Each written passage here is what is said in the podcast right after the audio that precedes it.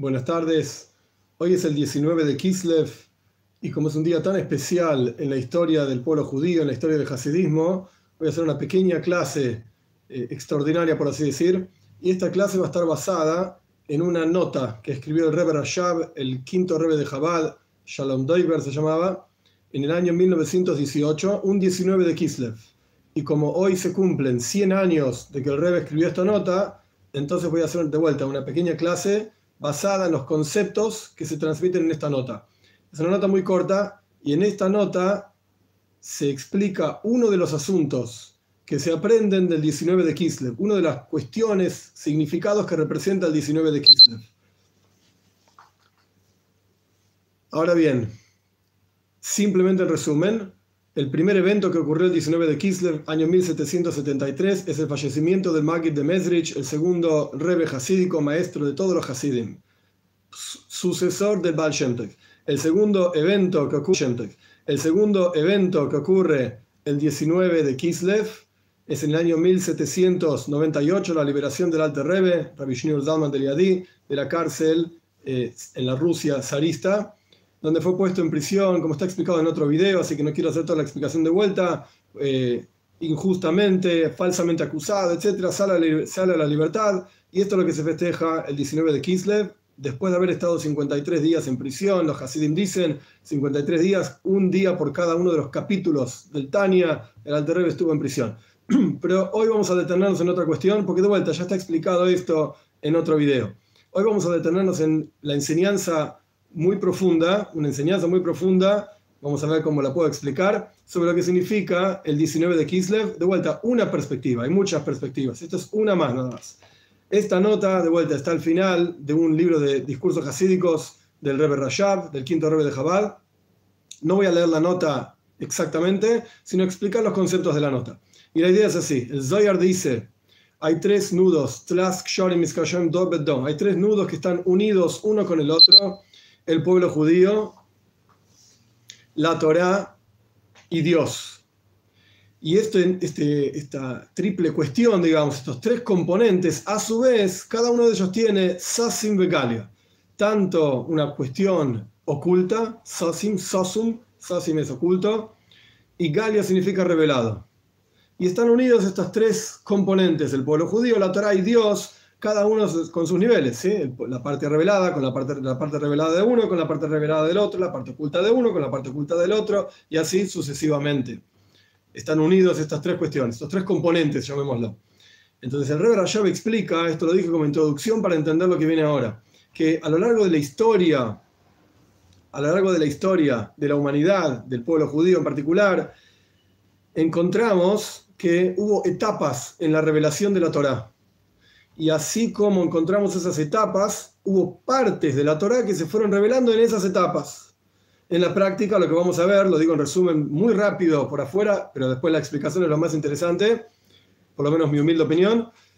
Vamos a ver que hay etapas. Primero está Adam Arishon, el primer hombre, se le entregó la Torá. Después están los patriarcas, a ellos también se les entregó la Torá. Abraham, Isaac y Jacob. Después está el pueblo judío en la entrega de la Torá en el monte Sinai y después está el Baal y la revelación del Baal y después está el Alter Rebbe, y la revelación de la Torah que trajo, introdujo, por así decir, el Alter Rebbe. Vamos a empezar por el comienzo, una especie de clase de historia.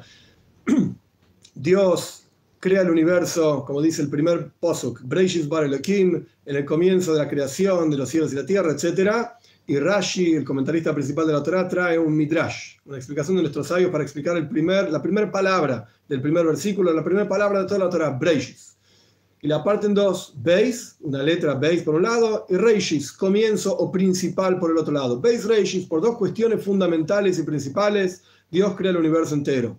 Bishvil Torah Bishvil Israel, por la Torah y por el pueblo judío. Así está escrito en Rashi, esa es la explicación del primer la primera palabra del primer versículo. Tiene sentido decir, explica Rebbe Rashab, que la idea es que esté revelado, así como tiene que haber un pueblo judío aquí abajo en la tierra, con su misión y su trabajo, etc. Y obviamente tiene que existir y vivir en forma revelada, concreta, para poder actuar sobre el mundo. De la misma manera, la Torah, la intención divina es que la Torah esté revelada en este mundo, se conozca. Primero que nada, Dios puso al hombre en el Gan Y dicen nuestros sabios, esto está en los psukim, en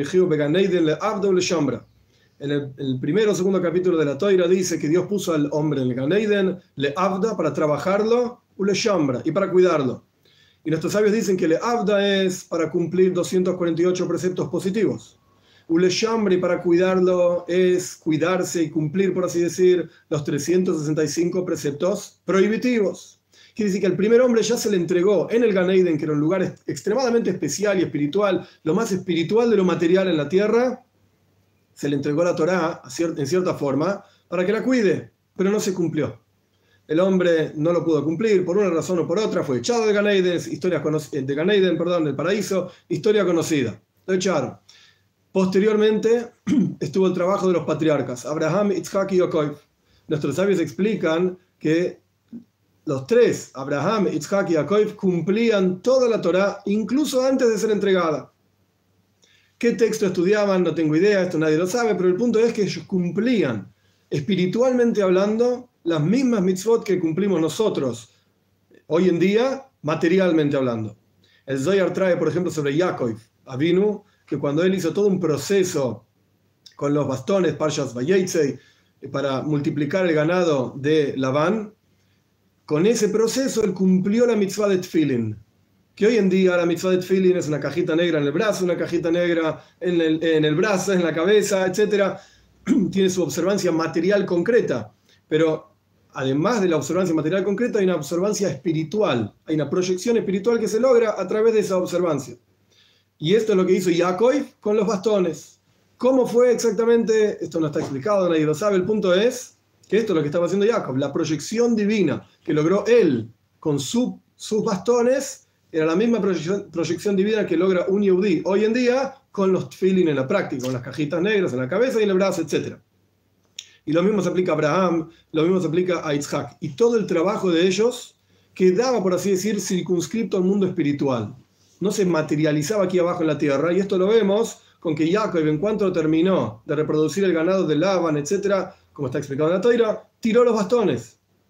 Dicho de otra manera, en cuanto terminó de proyectar en forma espiritual la proyección divina que corresponde a Tfilin, Jacob tiró los bastones. Pero Dios libre de Tfilin, concretos hoy en día, las cajitas negras, etc., son santos, no se pueden tirar. Y si se cae al piso, Dios libre guarda, hay que ayunar es algo extremadamente, extremadamente especial y, santo. Entonces vemos que posterior a la entrega de la Torá hay una proyección divina concreta en el mundo que se materializa y se revela en forma concreta y práctica para santificar el mundo. Lo que no es el caso con las mitzvot de nuestros patriarcas, que fueron una preparación para la entrega de la Torá. Pero la Torá aquí abajo no estaba revelada todavía, ni en el caso de Adam Arishon, el primer hombre, ni en el caso de Abraham, Isaac y Jacob, si bien ellos tenían algo, pero Torah, como nosotros la tenemos revelada y concreta, en las palabras de la nota, investida en el mundo de manera tal que el mundo pueda captarla, esto no lo teníamos. Entonces vino la entrega de la Torah. En la entrega de la Torah, Dios, valga la redundancia, entrega la Torah al pueblo judío. Quiere decir que inviste la Torah en palabras concretas, letras concretas que uno puede estudiar y en mitzvot concretas que uno puede, debe, etcétera, cumplir. De esta manera, de vuelta en las palabras, la Torah se inviste en el mundo para poder ser captada. Pero ¿qué es lo que desciende, por así decir? ¿Qué es lo que se inviste en el mundo de la Torah? La parte revelada de la Torah. dijimos al comienzo que hay una parte oculta y una parte revelada. La parte revelada de la Torah se entrega en Matan Toira, en la entrega de la Torah, en el Monte Sinai, al pueblo judío, etc. Esto es lo que se revela. ¿Qué significa investido? Esto es como la relación entre un maestro y un alumno. Cuando el maestro le enseña a un alumno, el maestro tiene que hacer el esfuerzo mental de investirse en la mente del alumno, por así decir, meterse dentro de la cabeza del alumno para poder pensar como el alumno piensa, de manera tal de transmitir la información, de manera tal que el alumno lo pueda entender. Esto se llama islapshus en hebreo, investirse. La Torah fue investida en la entrega de la Torah aquí abajo en este mundo, en la entrega de la Torah, pero solamente la parte revelada de la Torah. La parte oculta de la Torá, como su nombre lo indica, estaba oculta, también fue entregada, pero en forma oculta. Entonces avanzamos en la historia y se reveló el Baal Shem Tov, el Baal Shem. Y él trajo al mundo, por así decir, reveló en el mundo Pnimius Torah, lo más profundo de la Torá, la parte más oculta de la Torá, la trajo al mundo y la reveló, por así decir, a un grupo selecto de gente, que eran los Hasidim, grandes, grandes genios y sabios de la Torá, que estudiaban con él, por ejemplo, entre ellos el Magid de Medrich. Ahora bien, incluso en el momento en que el Baal hablaba, en que el Magid de Medrich hablaba y enseñaban, sus enseñanzas eran extremadamente profundas y extremadamente complejas y eran secretos de la Torah literalmente. El Magid Message solía decir, prepárense para escuchar, antes de dar una clase, prepárense para escuchar los secretos de la Torah. No era algo que cualquiera podía entender. No era algo que estaba, por así decir, investido en el intelecto de cualquier persona para poder entenderlo. Si bien estaba la etapa de revelación y difusión de Pnimius Torah, lo más profundo de la Torah a partir del Baal Shem Tov, pero no estaba revelado para cualquiera y no estaba, de vuelta, investido en el intelecto de cualquiera para entenderlo. Y este es el Hidush, esta es la novedad del Alter Rebbe. El Alter Rebbe, Rabbi Zaman de Liadi, lo que hizo fue hacer descender Pnimius Torah, lo más profundo de la Torah, en forma de, en las, palabras de la nota, Islabshus, que se invista y se comprende, se invista en el cerebro e intelecto de cada persona y cualquier persona pueda entender incluso los secretos más profundos de la Torah dando ejemplos, principalmente ejemplificando los conceptos complicados y esotéricos y abstractos, abstractos, etcétera, con partes del cuerpo, con la interacción del alma y el cuerpo, la interacción de las capacidades del alma entre, ellos, entre ellas, etcétera. Este es el Hidush, esta es la novedad del Alter Y principalmente empieza esta difusión y esta investidura de los conceptos de la Torá en el intelecto del ser humano a partir de Yutes Kislev. A partir, a partir del 19 de Kislev, como es sabido, ya está explicado en otros lugares, que antes del 19 de Kislev del Alter Rebbe hablaba frases muy cortas, muy fuertes, punch, por así decir, un golpe, y terminaba la enseñanza. A partir del 19 de Kislev, las enseñanzas del Alter Rebbe se expandieron y se esparcieron muchísimo más largas, más detalladas, más profundas, con más ejemplos, con más desarrollo, etc. Quiere decir que de vuelta, si observamos, yendo para atrás, observamos la historia, Dios le entregó algo de Torah a Adam Arishon, al primer hombre, el Abdol Shambra, para cuidarla en el Ganeiden, para, cumplirla, trabajarla en el Ganeiden, para cuidarla en el Ganeiden, y él, no lo hizo. No lo hizo. Después estuvo el trabajo de preparación de los patriarcas, que su observancia era algo espiritual y quedaba circunscrita a los mundos espirituales, no se revelaba aquí abajo. Después vino la entrega de la Torah en concreto, en donde se proyecta la esencia misma de Hashem en la parte revelada de la Torah lo que es Talmud, Midrashim, Humash, etcétera, etcétera. Pero solamente la parte revelada de la Torah, y en esa parte se expresaba la esencia de Hashem, tanto cuanto se puede revelar de la esencia de Hashem, como dijimos al comienzo.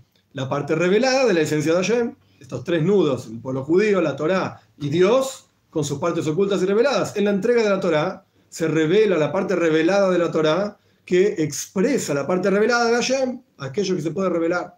Después apareció el Baal Shem que trajo al mundo Primius Atoiro, lo más profundo de la Torá, pero el, el Alter Rebbe, el fundador del movimiento Chabad, lo que logró fue, a partir de Yutes Kislev principalmente, investir todos estos conceptos que incluso en la época de Shem eran extremadamente difíciles de entender en el cerebro de cada persona, que todos puedan entenderlo que todos puedan captarlo, que todos puedan saberlo, conocer a Hashem, como es una mitzvah, da ese lo que hija, tenés que conocer al Dios de tu Padre, y esto automáticamente lleva a servirlo a Dios con el corazón completo.